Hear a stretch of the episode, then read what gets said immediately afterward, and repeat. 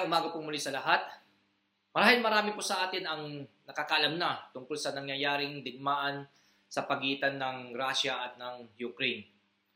Nakakalungkot pong mabalitaan ng mga ganitong mga pangyayari. Ngunit hindi lang yun, mas nakakapangilabot pa.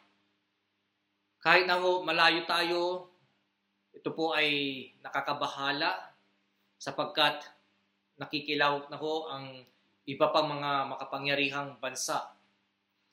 Hindi po natin alam kung sila po ay nakakatulong upang may saayos ang hidwaan na ito o mas lalo pa hong napapaigting nila ang hidwaan na ito na maaaring makapagdulot pa ng panibagong pandaigdigang digmaan. Nakakapangilabot, hindi ko ba? Sana nga po ay hindi mangyari ito. Alam niyo po, mula nung pagkabata ko pa ay marami na akong mga nasaksihan o napanood na totoong digmaan. Andyan po ang digmaan sa pagitan ng US at ng Iraq, at ng Israel at ng Pakistan. Napanood na rin po natin mga digmaan sa Afghanistan, sa Syria at mga iba pa mga bansa. Nakakapangilabot sapagkat matindi ang pinsalang na idudulot nito hindi lang po yun, marami mga sibilyan ang nagdurusa. Gaya po ng mga nangyayari ngayon sa bansang Ukraine. Hindi lang po yun, maraming buhay ang nasasawi. At ito po ang isa sa mga pinakaayaw kong mangyari, no, na mangyari sa bansa natin o kahit sa buhay ko o maging sa ibang bansa na talaga magkaroon ng mga ganitong mga digbaan. Ngunit paano nga ba mawawakasan ang ganitong uri ng kasamaan? Sino nga ba ang susuko? Sino ang mananatili sa kapangyarihan? Magkakaroon nga ba ng tunay na pandaigdigang kapayapaan at kaayusan? Mga kapatid, sana ipanalangin talaga natin na mangyari na talaga ang pagkakari ng Panginoong Diyos sa sanlibutan. Ito lamang po ang tanging solusyon upang makamit natin ang tunay na kapayapaan at kaayusan sa buong mundo. At ito po ang aking mensahe sa araw na ito. Ang dakilang kaharian na magpakailanman. Aking ibabahagi po ang pangitain ni Daniel. Atin pong basahin ang Daniel chapter 7 verses 1 to 8. At ganito po ang sinasaad dito. Noong unang taon ni Belshazzar bilang hari ng Babylonia, si Daniel ay nagkaroon ng pangitain sa kanyang panaginip Isinulat ito ni Daniel. Isang gabi, nakita ko na kabi-kabila ay binabagyo ng malakas na hangin ang malaking dagat. Mula sa dagat ay may umahong apat na iba't ibang halimaw. Ang una ay parang leon, ngunit may mga pakpak ng agila. Habang ako'y nakatingin, nabunot ang mga pakpak nito. Umangat ito sa lupa at tumayong parang tao. Binigyan ito ng isip ng tao. Ang ikalawa naman ay parang oso. Ang dalawang paa lamang nito sa huli ang inilalakad at may kagat pang tatlong tadyang. May tinig na nag-uutos dito. Sige, magpakasawa ka sa mga karne. Ang ikatlo ay kahawig ng leopardo. Ito'y may apat na pakpak sa likod na tulad ng sa ibon. Apat din ang ulo at binigyan ito ng kapangyarihan. Pagkaraan, nakita ko ang ikaapat na halimaw. Nakakatakot ito at napakalakas. Bakal ang ngipin nito at niluluray ang anumang makagat at tinatapakan ang matirad doon.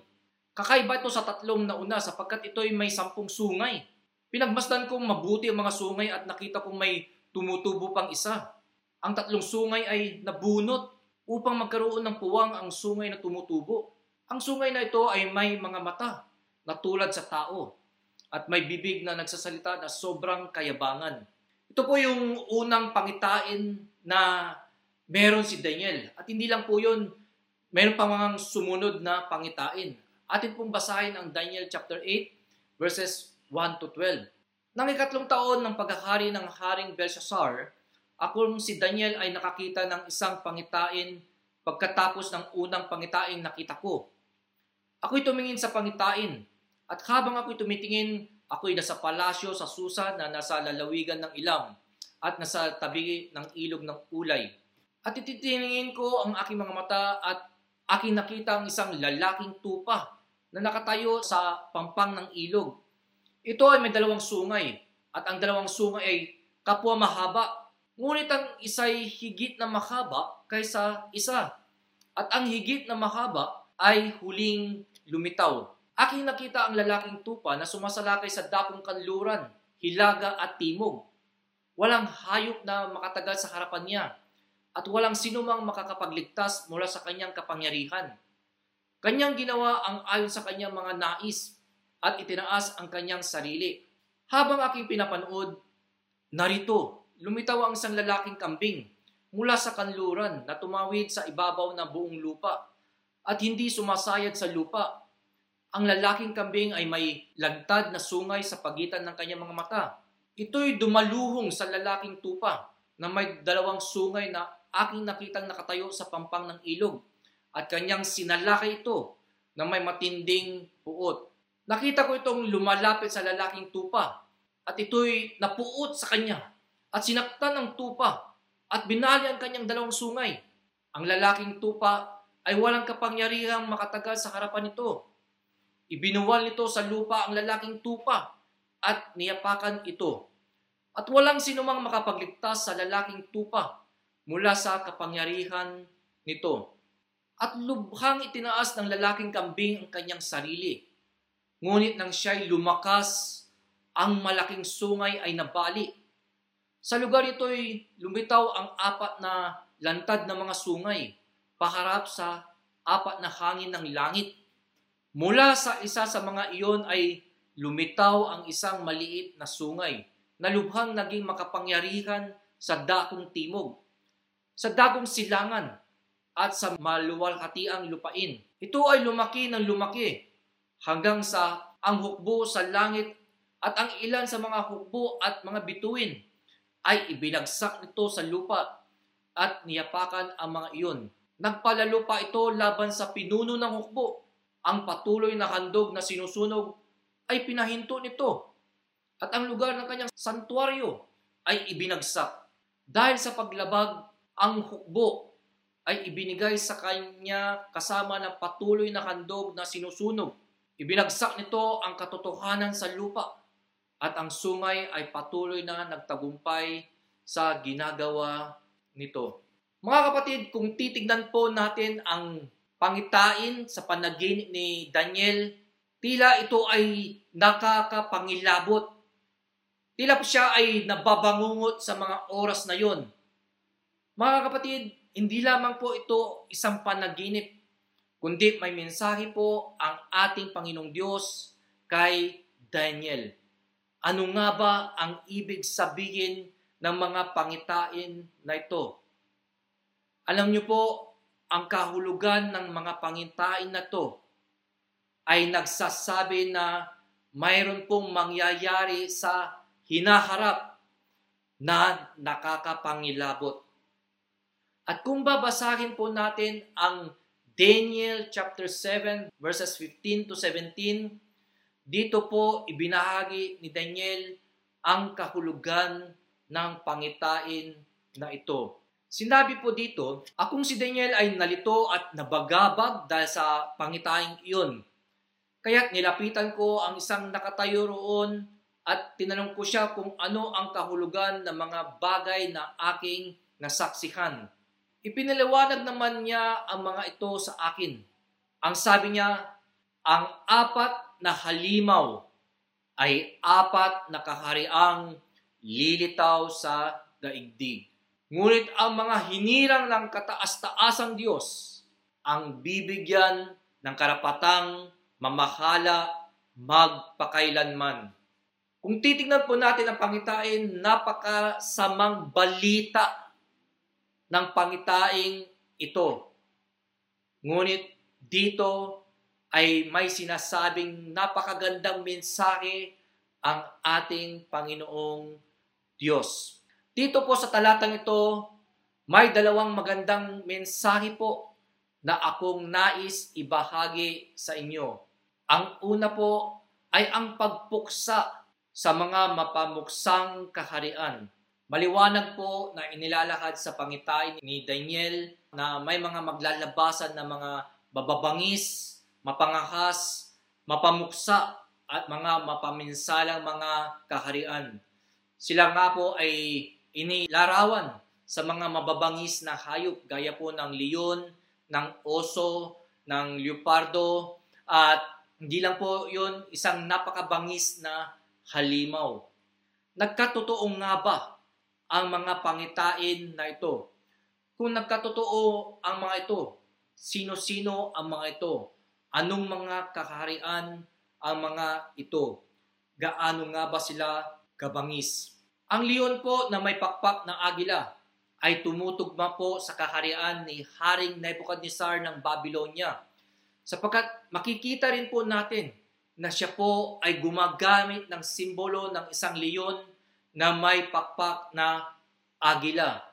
Kung titignan po natin ang larawan nito, makikita natin kung gaano kalawak ang kanyang kaharian at ito ay pagpapakita kung gaano siya kabangis. Nang nabunot ang kanyang pakpak, at binigyan po siya ng isip ng tao ay tumutukoy po sa panahon na kung saan tinanggal po siya sa pagiging hari ng ating Panginoong Diyos.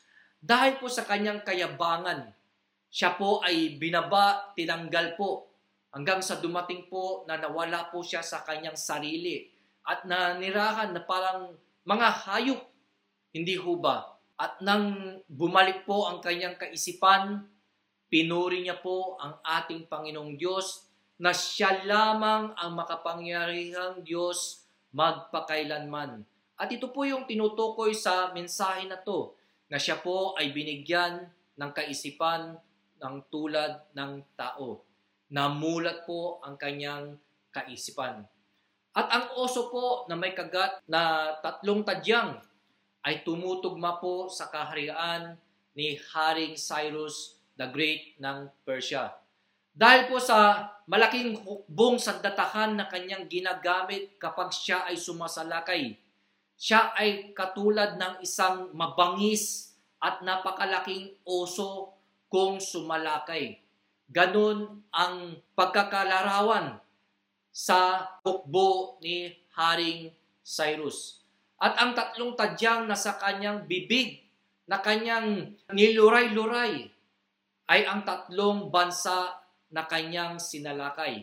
At ito po ay ang bansang Babylonia, Lydia at Egypto. Pagtitignan po natin dito sa larawan nito, ganito po kalawak at kabangis ang kaharian ni Haring Cyrus ng Persia. At hindi lamang po yun siya rin po ang tinutukoy sa Daniel chapter 8 verse 20 na ang isa sa mga sungay ng kambing na humahaba. Sabi nga sa Daniel chapter 8 verse 20, ang lalaking tupa na iyong nakita na may dalawang sungay ay ang mga hari ng Media at ng Persia. Tandaan po natin na ang dalawang bansang ito ang nagpabagsak sa kaharian ng Babylonia. Kung natatandaan po natin yung sumulat ang ating Panginoon sa pader, sinalakay ng Media at Persia si Haring Belsasar. Ito po ang sinasabi dito na sila po ang lalaking tupa no, na magpapabagsak doon sa kaharian ng Babylonia.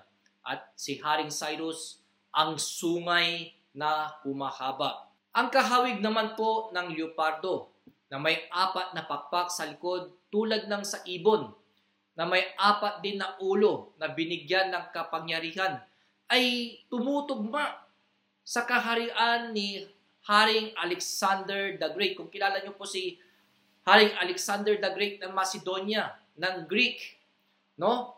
Napakabangis niya po.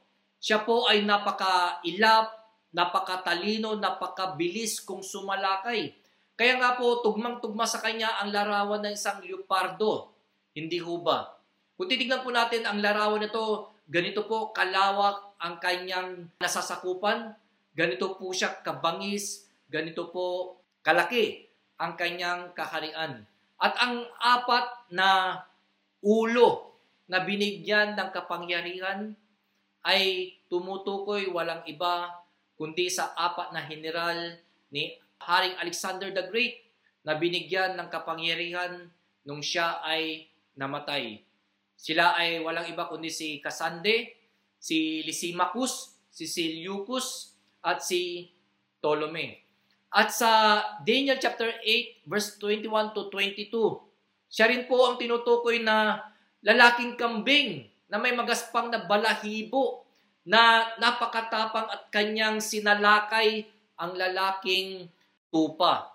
At ang halimaw naman po na may bakal ng ngipin, sampung sungay, at may isa pang maliit na tumutubong sungay na may matat bibig ay walang iba kundi ang kaharian ng Romano. Kung makikita po natin, ang sampung sungay dito ay tumutukoy sa sampung hari ng Romano.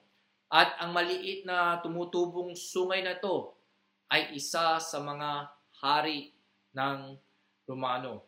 At ang bakal ng ngipin no, ay tumutukoy sa kung gaano po siya kabangis, talagang niluluray niya ang lahat ng masasakupan niya, kanyang kinakagat, tinatapakan hanggang sa walang tira ang mga ito.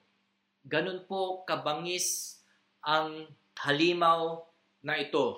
Ano ang sinasabi sa mensahe na ito? Tunay nga po na maglalabasan ang lahat ng mga mababangis na kaharian. Itataas nila ang kanilang sarili at hindi lamang yon sila ay sasalungat sa lahat ng mga alituntunin ng ating Panginoong Diyos. Hindi lang po yun aapihin ang mga lahat ng mga mananampalataya. Sa Daniel chapter 7 verses 23 to 25, kung gaano nga ba kabangis ang mga halimaw na ito. Wala silang takot na sugpuin o sirain ang katastaasan na ating Panginoong Diyos. At ito po ang inalalakad dito na ito po ay mangyayari sa hinaharap. Maraming mga kaharian ang magsisitayuan. Maraming titindig. Ngunit lahat sila ay babagsak. Walang tatagal sa kanila gaano man sila kabangis, gaano man sila kahusay, gaano man nila ipilit na panatilihin ang kanilang kaharian sapagkat walang kaharian ang tatagal maliban lamang sa kaharian ng ating Panginoong Diyos. Tatapusin ng ating Panginoong Diyos ang lahat ng kaharian na ito. Gaya ng sinabi sa chapter 7 verses 26 to 27, Ngunit siya'y hahatulan, kukunin sa kanya ang kaharian at pupuksain siya ng lubusan. Ang kaharian at ang karangalan ng mga kaharian sa buong daigdig ay ibibigay sa mga hinirang na kataas-taas ang Diyos at sila'y maghahari magpakailanman, maglilingkod at susunod sa kanila ang lahat ng kaharian. Napakagandang balita ang sinasabi dito. Pupuksain ang lahat ng mapamuksang kaharian at sila po ay hahatulan at ang mga kaharian nito ay mapupunta lamang sa lahat ng mga naglilingkod at sumusunod sa ating Panginoong Diyos. Mga kapatid, kung titignan po natin ang ating panahon ngayon, Ganon din po ang nangyayari sa atin ngayon. Maraming mga kaharian ang nag-aasam ng kanilang kapangyarihan at kayamanan. Sila po ay sabik na sabik, uhaw na uhaw sa kapangyarihan na wala silang pakialam kung sino man ang mahirapan, kung sino man ang mapahamak, basta sila ay magkaroon lamang ng kapangyarihan. Ngunit ang katanungan ay sino ang pinakamakapangyarihang bansa na tatagal? Sino ang bansa na mamumuno sa lahat ng bansa? Na mamumuno sa lahat ng sanlibutan? Mga kapatid, dito maliwanag sa pangitain na to na wala ninumang bansa ang tatagal at mamumuno sa buong mundo maliban lamang sa kaharian ng ating Panginoong Diyos. Kaya dito mga kapatid, maging matatag tayo sa panahon ng patinding pagdurusa. Ano man ang ating mga pinagdadaanang hirap ngayon, ating tandaan na ang lahat na to ay may katapusan at ang paghahari ng ating Panginoong Diyos ang siya lamang titindig sa lahat. At ang ikalawa pong mensahe ay ang pagtaguyod sa mapayapang kaharian. Ating balikan ang mensahe ni Haring Nebuchadnezzar sa Daniel chapter 2 verse 44. Napakaganda po ng sinabi dito. Sa panahon ng mga haring iyon, ang Diyos sa kalangitan ay magtatatag ng isang kahariang hindi maibabagsak kailanman, ni masasakop ni numan. Dudurugin ito at ganap na wawasakin ang iba pang kaharian at mananatili ito magpakailanman. Kaya't hindi na makakabangon ang mga iyon kahit kailan. Matapos ang paghahari ng mga mababangis na kaharian na iyon, itatatag ngayon ng ating Panginoong Diyos ang isang makapangyarihang kaharian magpakailanman. At maliwanag sa pangitain ni Daniel kung sino ang maghahari magpakailanman. Ating basahin ang Daniel chapter 7 verses 13 to 14. Sinabi niya, patuloy ang aking pangitain, nakita ko sa alapaap, sa langit, ang parang isang tao. Lumapit siya sa nabubuhay magpakailanman. Binigyan siya ng kapamahalaan, ng karangalan, at ng kaharian upang paglingkuran siya ng lahat ng tao sa bawat bansa at wika ang pamamahala niya ay hindi magwawakas at ang kanyang kaharian ay hindi mawawasak. Dito may binabanggit si Daniel na parang isang tao. Sa ibang pagsasalin, no, napakaganda ang pagsasalin ng iba para siyang isang anak ng tao. Sa makatuwid, ang Panginoon, ang Misaya o ang Kristo na maghahari magpakailanman ay may katawan na tao. At ito ang sinasabi ni Apostol Juan sa kanyang kasulatan na ang salita ay Diyos. Ang salita ay naging tao at naninirakan sa piling namin. Nakita namin ang kanyang kaluwalhatian bilang tunay na kaisa-isang anak ng Ama. Siya ay puspos ng kagandahang loob at ng katotohanan ito po ay walang iba kundi ang ating Panginoong Heso Kristo. Siya po ang tinutukoy ni Apostle John. Sa mga katuwid mga kapatid, ang ating inaasam-asam na paghahari ng ating Panginoong Diyos, ang kaharian na kanyang itataguyod ay naparito na at paparito muli sa takdang panahon ang kaharian ng ating Panginoong Heso Kristo.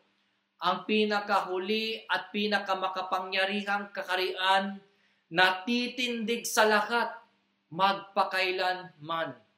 Wala ninumang makapangyarihang kakarian dito sa mundo ang kayang magpabagsak sa kanyang kakarian.